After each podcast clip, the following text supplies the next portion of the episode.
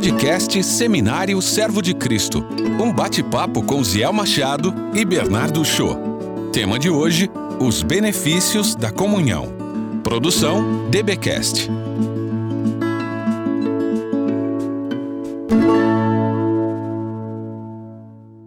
Olá, sejam muito bem-vindos a mais um episódio do podcast do Seminário Teológico Servo de Cristo. Eu sou Bernardo Show, professor de Teologia Bíblica e Novo Testamento aqui do seminário, e eu estou aqui com o Ziel Machado, nosso querido Ziel, é, pastor da Igreja Metodista Livre da Saúde e vice-reitor e professor de Teologia Pastoral aqui no seminário também. Nós estamos aí ah, já há dois episódios falando de um assunto que é muito importante, ah, que é a questão da comunhão, da vida comunitária da Igreja dos Discípulos de Jesus.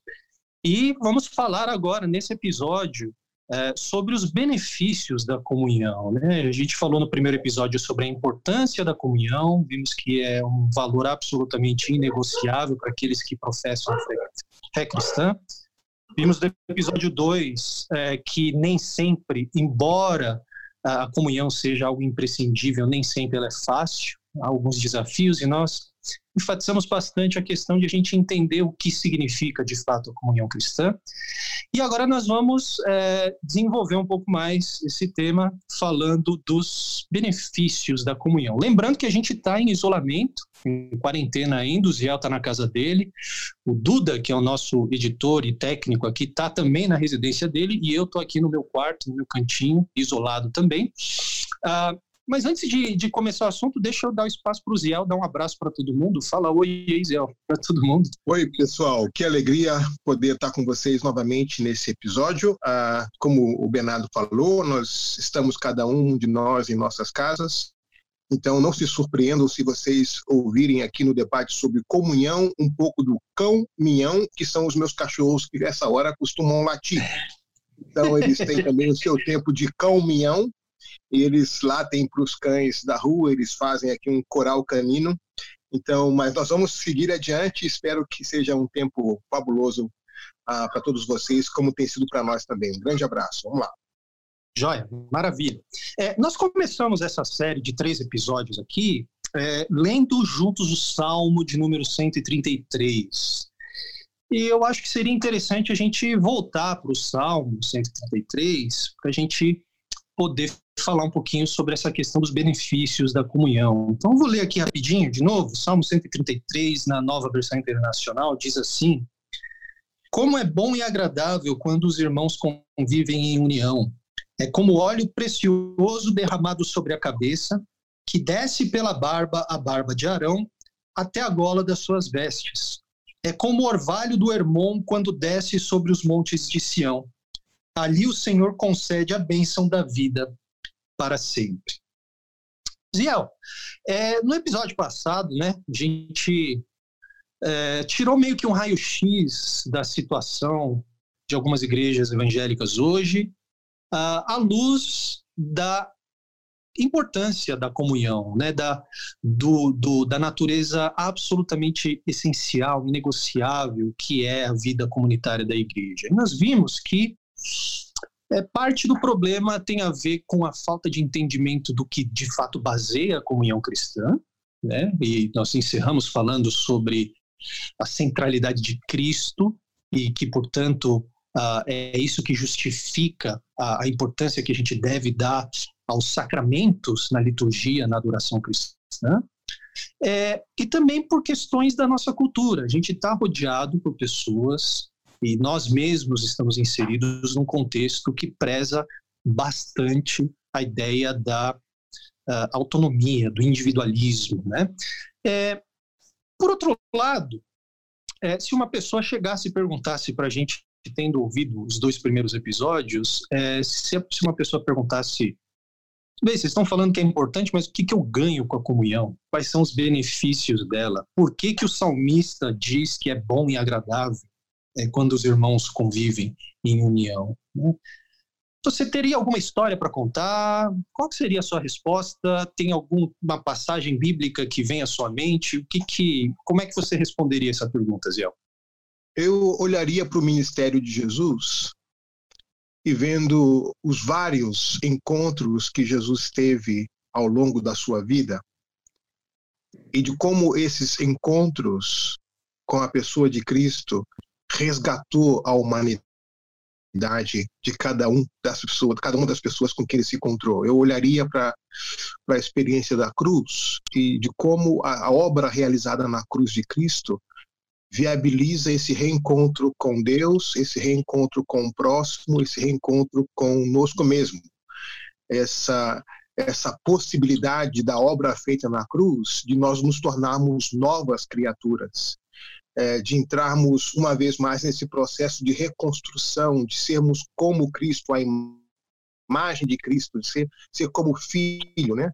É, é, uhum. ficarmos mais atentos àquilo que Deus está fazendo em nós do que com que aquilo que nós poderíamos supostamente fazer para Deus. Então, eu uhum. diria que é, os, os, benefícios da comunhão é que a comunhão é esse ambiente propício para essa reconstrução do ser. Uma vez que nós encontramos em Cristo, na sua vida, na sua obra, o perdão ah, necessário, a possibilidade de reconciliação com Deus, com, com, com o próximo e conosco mesmo, nós encontramos a possibilidade de sermos plenamente humanos, humanos segundo o critério, o, o ideal do Criador, né? Então, é, a comunhão é essa realidade histórica na qual nós estamos inseridos, onde nós essa obra de Deus vai acontecendo na nossa vida enquanto nós estamos aqui, enquanto nós não estamos na, no novo céu e na nova terra, nós já podemos ser novas criaturas. E, e a comunhão é esse espaço, essa oficina, esse ateliê de Deus, onde Deus vai esculpindo essa nova criatura diariamente, ainda que o nosso exterior se corrompa, o nosso interior vai se renovando a cada dia com essa, com essa obra da graça de Deus. E aí a gente vai aprendendo a lidar com as nossas limitações, com as nossas sombras, com as nossas fragilidades. A nossa debilidade, enquanto lá fora a nossa debilidade ela, ela é uma ameaça para cada um de nós, a, a aqui no contexto da comunhão cristã, a nossa debilidade é, é, é o nosso espaço de, de, ministério na vida um do outro. E a gente vai sendo esculpido, refeito, reconstruído à, à luz de Cristo, né? por causa da graça de Cristo. Então, eu diria que a comunhão é o ambiente mais confortável, é esse ateliê de Deus no qual, no qual ele vai construindo essa nova criatura em nós. Olha que legal, uma, né? Uma coisa meio poética. É, eu estou meio poeta, né? É. é, não, é muito bacana a maneira como você colocou mesmo. É, você mencionou no episódio passado a, a, a famosa tese do James Houston de que uma das obras do Espírito Santo na vida do crente é transformá-lo persona de personagem em pessoa, né? E, e, é legal porque linkando com isso que você acabou de dizer, né? O espírito da Trindade, o espírito do Deus que ama a comunidade, ele faz isso justamente no contexto comunitário, então, né?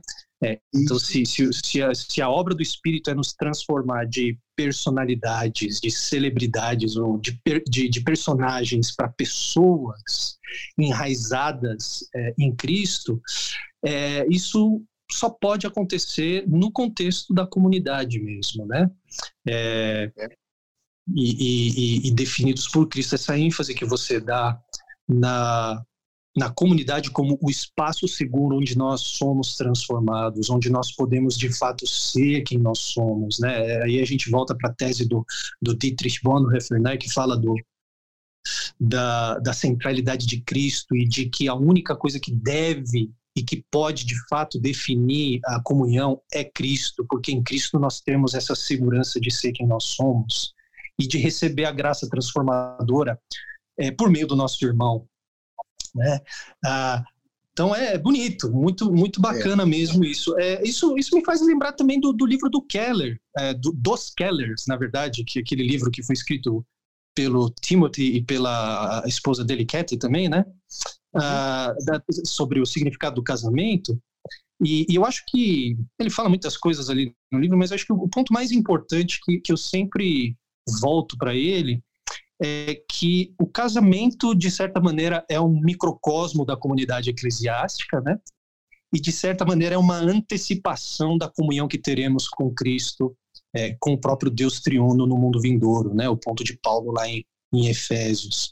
É, só que, nesse sentido, a gente se lembra de que o casamento não existe para me fazer feliz, entre hum. aspas, né? Ou para trazer realização pessoal. É, mas para me transformar. É. O, o Lutero é. dizia que o, que, o, que o casamento era uma, é uma escola da santidade, né? É, o Lutero estava certíssimo. É, eu, eu, eu, descobri duas coisas importantes. Quando eu me casei, por exemplo, eu descobri que eu era mais egoísta do que eu imaginava. Ah, ah, porque essa ideia de estar preocupado com o bem do outro é, virou, um, num primeiro momento, e, e às vezes ainda volta essa essa atenção de ser uma coisa muito focada em mim. O meu egoísmo é muito forte. Quando meus filhos nasceram, por exemplo, eu descobri o quão impaciente eu era. Então, uhum. ao, nesses 34 anos casado, eu tenho descoberto uh, o, o quão é importante trabalhar em mim essa dimensão do meu egoísmo e da minha impaciência. E, é, e permanecer casado todo esse tempo tem sido uma escola de humanidade nesse, verdade, nesse sentido. O, o que me, me faz lembrar que nesse, nesse, nesse ateliê de Deus chamado comunhão, chamado uhum. igreja ou comunhão, onde nós somos trabalhados e, e de maneira artesanal por esse grande artista que é o Senhor, é, eu, eu, me surpreendo que ele, as ferramentas que ele utiliza são várias, né? A, a palavra é uma ferramenta para nos corrigir, nos admoestar, para nos educar para a salvação, nos educar para as boas obras.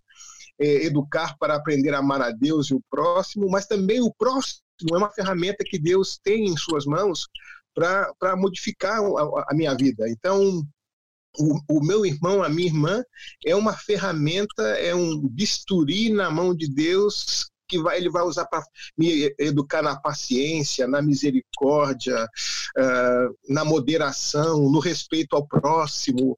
Uh, eu, me lembro da passagem em, em 2 Coríntios, quando Paulo está em, em, na Macedônia, ele diz: Olha, 2 Coríntios 7 diz: Eu, eu passei por lutas é, terríveis aqui, muitas tribulações aqui, eu tive é, temores por dentro, eu tive lutas por fora, mas Deus que consola os abatidos me consolou com a chegada de Tito. Ele, ele, ele não disse, Deus que consola os abatidos me consolou com uma a visitação fenomenal do Espírito Santo, eu vi anjos aqui, enfim. Não, não, é uma coisa corriqueira, comum, simples, um irmão que chega até a mim naquele momento, chega até Paulo naquele momento e Paulo percebe por trás daquela visita uma ação de Deus, Tito sendo um instrumento de Deus, de consolo de Deus na vida de, de Paulo. Então, uhum. é, te, temos muitos Titos na, na nossa vida e podemos ser Titos também para outras pessoas. Então, de fato, esse, essa, essa comunhão cristã é muito mais que se dar bem é, com, com o outro. É muito mais do que andar só com uma patota de pessoas que pensam como eu penso, que gostam das coisas que eu gosto. É, é muito mais que sentir-se bem. Aliás, a comunhão verdadeira vai me colocar em situações onde eu não me sinto uhum. bem. Mas mas a atenção vai ser para o meu bem, né? É outra história, né? É, é verdade. É, eu, você citou Paulo, me espanta a quantidade e, de, de espaço e, a, e, a, e o número de vezes em que Paulo menciona as pessoas pelo nome, né? é, em, em, Filipenses, o tempo que ele gasta falando do Epafrodito, né?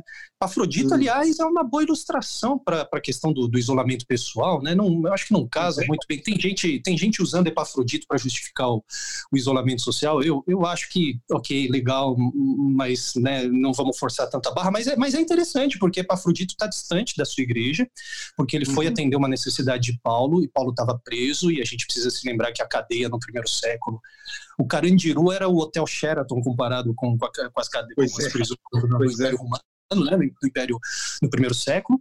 É, eles mandam Epafrodito e Paulo manda Epafrodito de volta, porque ele teme a tristeza muito profunda daquela igreja quando eles ficam sabendo que Epafrodito ficou doente, né? Isso, e, isso. E, e, me espanta, é uma coisa que, assim, a gente lê o Novo Testamento, as cartas de Paulo. Paulo é o grande herói da teologia protestante, né? No que diz respeito a, personagem bíblico, né?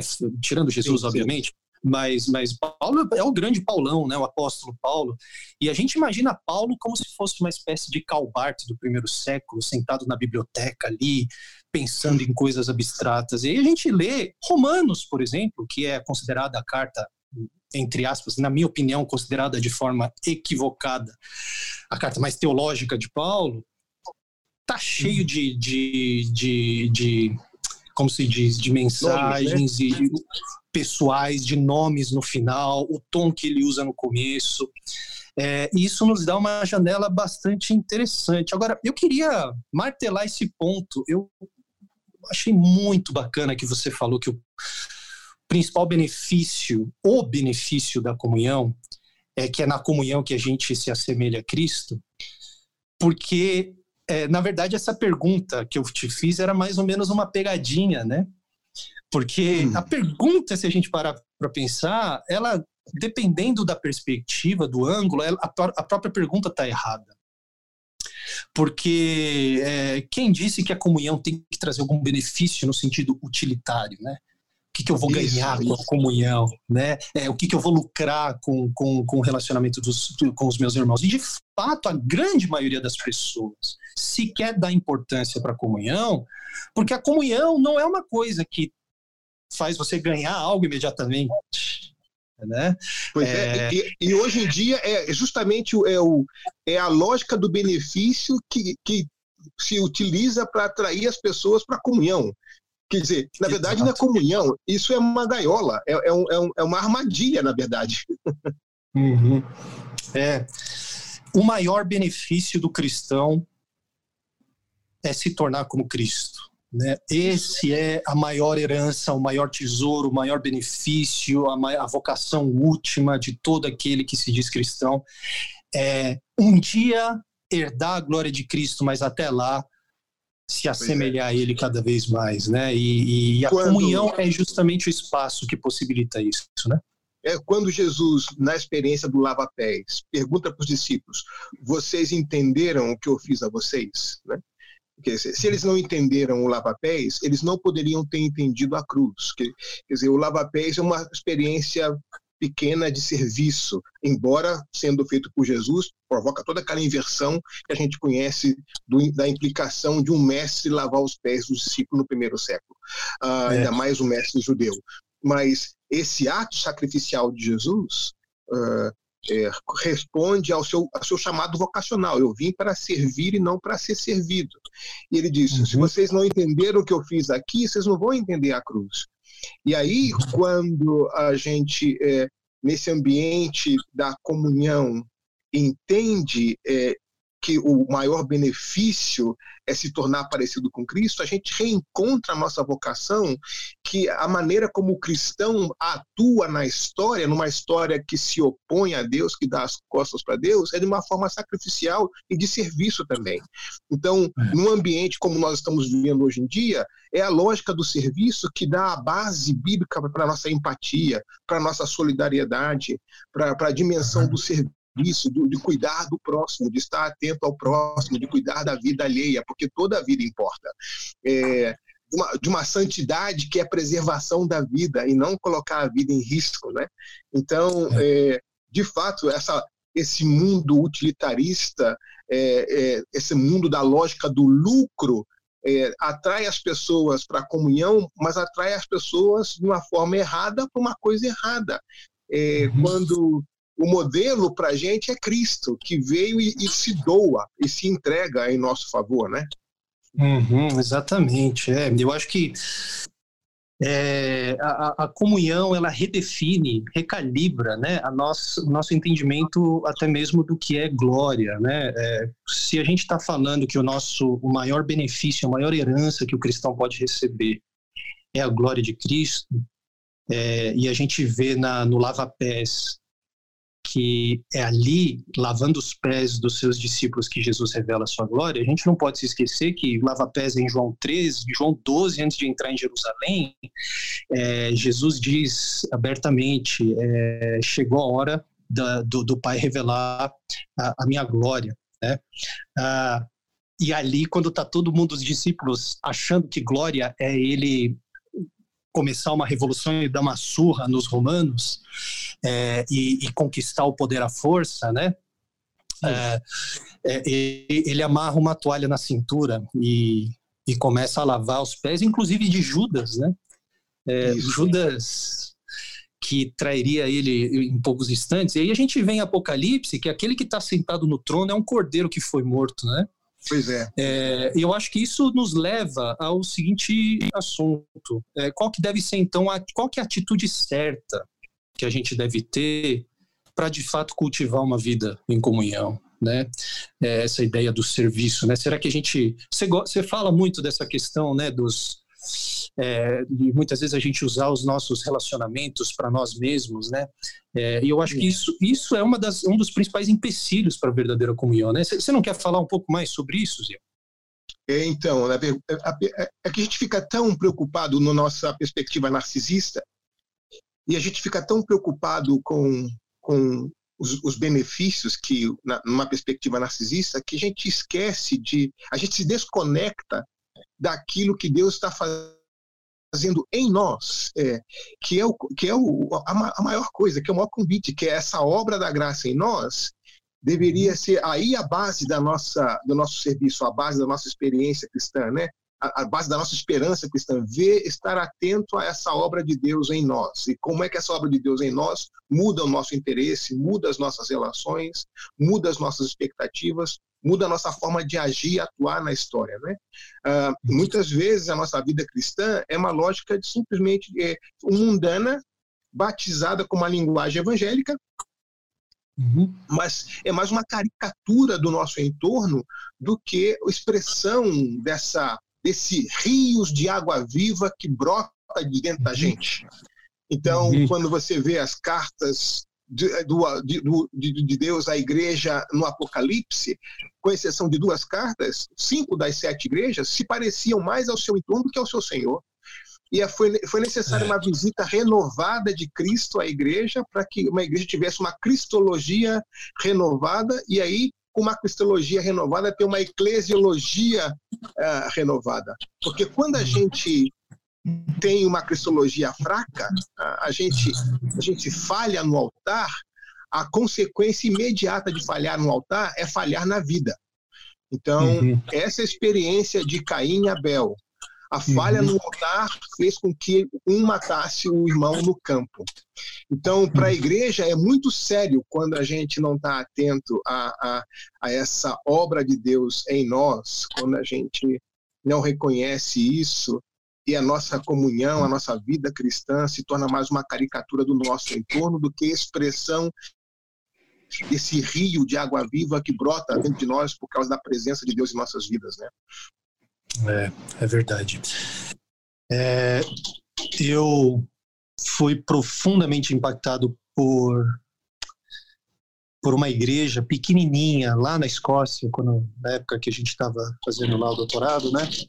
Igreja pequenininha, simples, nada de show, nada de entretenimento, mas que cultivava esse, esse ethos comunitário da vocação cristã. Né? Eu me lembro que uma das coisas que mais marcaram a minha vida, que de fato fazia com que eles fossem se mostrassem completamente diferentes do que o seu do, do, do que o seu entorno, né?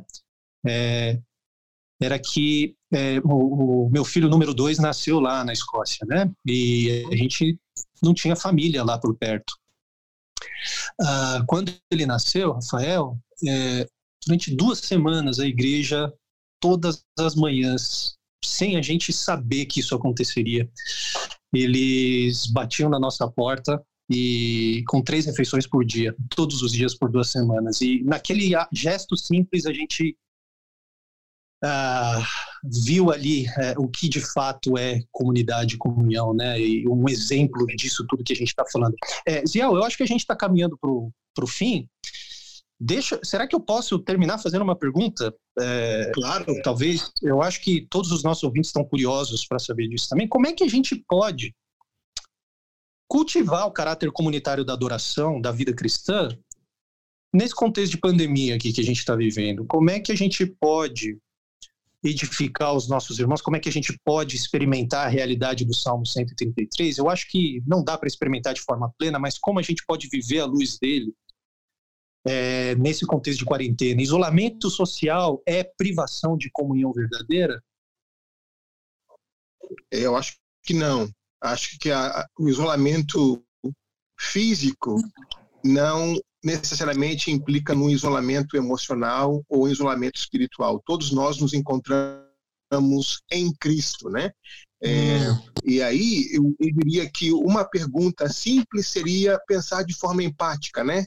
É, é, o que será que o meu irmão nesse momento necessita? Ao invés de pensar nas, nas minha, na minha vida, nas minhas preocupações, se eu usar a empatia e a solidariedade como critério, que tipo de ações a, a preocupação solidária e a preocupação empática traz para mim? Então, é, coisa simples. No dia de hoje, para quem eu vou ligar para perguntar como está? para quem eu vou mandar uma mensagem, pra, por, por quem eu vou orar, de que forma nesse dia eu posso expressar o meu cuidado com o outro. E aí, o que, que a gente vai descobrir? Que quando cada um cuida do outro, todos são cuidados. Olha. Essa uhum. é a uhum. grande realidade. Não é?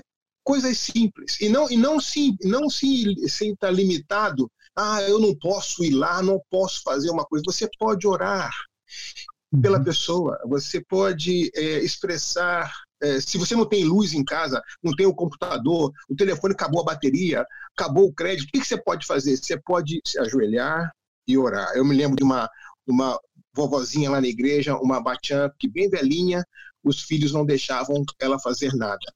E ela ficava muito chateada porque os filhos não deixavam ela fazer nada, porque tinham medo de que ela se machucasse, enfim, quase 100 anos de idade. E um dia ela chegou na igreja muito feliz, porque ela descobriu o que, ela podia fazer. E ela disse: Olha, eu sei ler japonês, né? E eu sei ler português. Então eu descobri que eu posso ler toda manhã jornal japonês e orar por cada notícia. E eu descobri que à tarde eu posso ler o jornal e, e, e português e orar por essa notícia. E assim, por meio da oração, ela se preocupava com outras pessoas. Hum. Legal. Legal. Muito bom. Eu acho que o nosso tempo acabou, né, Ziel? Parece que sim.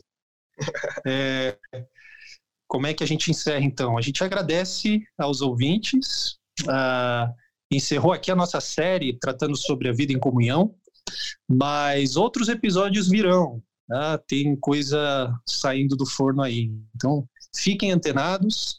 Uh, deem seus feedbacks aí para o pessoal e, e compartilhem. Uh, não deixem de seguir. E até a próxima, então. Até a próxima, um pessoal. Um grande abraço. Tchau, tchau.